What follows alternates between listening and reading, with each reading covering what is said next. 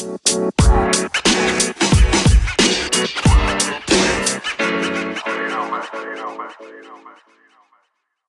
morning, afternoon, or evening, wherever you are in the world. Welcome to DBN News for 422 2020, the semi daily news that even plants Craven Anchor's number one gaming news podcast. I'm Anthony, and I'll be your host today. With that being said, let's jump into the news. First is from IGN and written by Matt Purslow. Microsoft Flight Simulator has a 150 gigabyte install. Microsoft has revealed the PC system requirements for Flight Simulator and requires a huge 150 gigabyte of hard drive space. While install sizes are steadily increasing over the years, this places Microsoft Flight Simulator among the very largest on PC. For comparison, this is the same size as Red Dead Redemption 2's PC port, although still under Modern Warfare's colossal 175 gigabyte install. It means then that Microsoft Flight Simulator is packing as much data as the intricately detailed world Rockstar created for Red Dead Redemption and the huge resolution textures used for Modern Warfare's painstakingly reproduced weapons. In some respects, that's not wholly surprising considering the game features the entire planet and its 40,000 real world airports and depicts most parts of the world in 3D photorealism. That world is drawn from Bing map data, of which it has access to two petabytes. That's two million gigabytes, folks, of streaming of streaming via. Oh my bad, of streaming via an internet connection. So even that 155 or 150 gigabyte isn't all the data that Microsoft Flight Simulator uses to create its world, weather, and flight mechanics. Wow, this is a huge download. Um, if you're a flight simulator nerd, I hope you love it and just enjoy it. But man, that's a that's a hefty hit to the hard drive. Second is from IGN and written by Matt Kim. Nintendo is investigating reports of unauthorized account breaches. Nintendo says it is investigating the recent uptick in unauthorized access attempts on people's Nintendo accounts. The company is also urging Nintendo account owners to enable two factor verification for added security. We are aware of reports of unauthorized access to some Nintendo accounts, and we are investigating the situation, Nintendo of America told IGN in a statement. Nintendo also shared links to its FAQ facts page on enabling two step verification and its official support page. In recent weeks, Nintendo Switch owners have shared unauthorized attempts at accessing their accounts. Some have shared on social media sites that they've received emails from Nintendo notifying them that someone has attempted to log in their account. Nintendo shares where the login attempts come from, and some IGN staffers have reported attempted access from hackers in China and the US. But here's the kicker, folk, folks. Others report that their accounts were successfully breached, and that the PayPal account tied to their Nintendo account was used to purchase Fortnite V-Bucks. Guys, it's just some crafty teenagers buying some V-Bucks so they can get into some Fortnite. Third is from IGN and written by Jordan Oloman. Call of Duty Warzone cheaters are being matched up together. Players who are suspected of cheating in Call of Duty Modern Warfare or Call of Duty Warzone will now be forced into the same matches as punishment.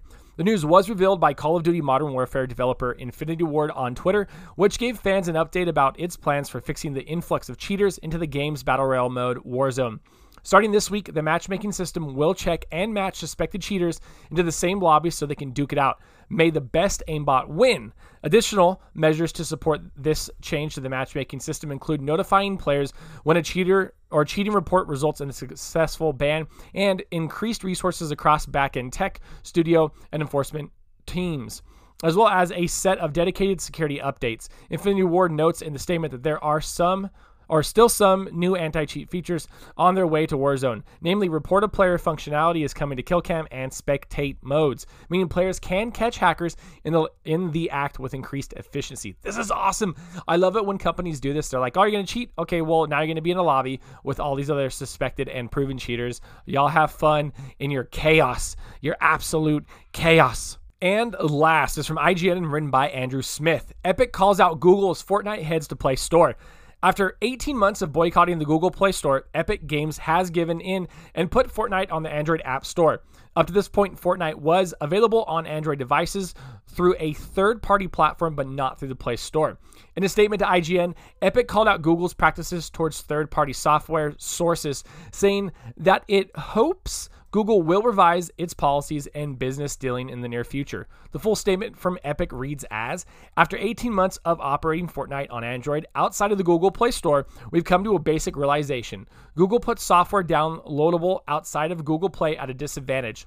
Through technical and business measures such as scary, repetitive security pop ups for downloaded and updated software, restrictive manufacturer and carrier agreements and dealings, Google public relations characterizing third party software sources as malware, and new efforts such as Google Play Protect to outright block software obtained outside of the Google Play Store. Because of this, we've launched Fortnite for Android on the Google Play Store. We'll continue to operate the Epic Games app and Fortnite outside of Google Play too. We hope that Google will revise its policies and business dealings in the near future so that all developers are free to reach and engage in commerce with customers on Android and in the Play Store through open services, including payment services that can compete on a level playing field. So, Epic does not note that it will continue to support Fortnite on the Android devices through its third party software.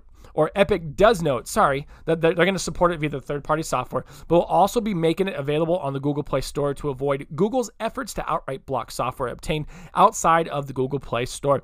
Woo, Epic Games got beef with Google. Who's going to take the other one down?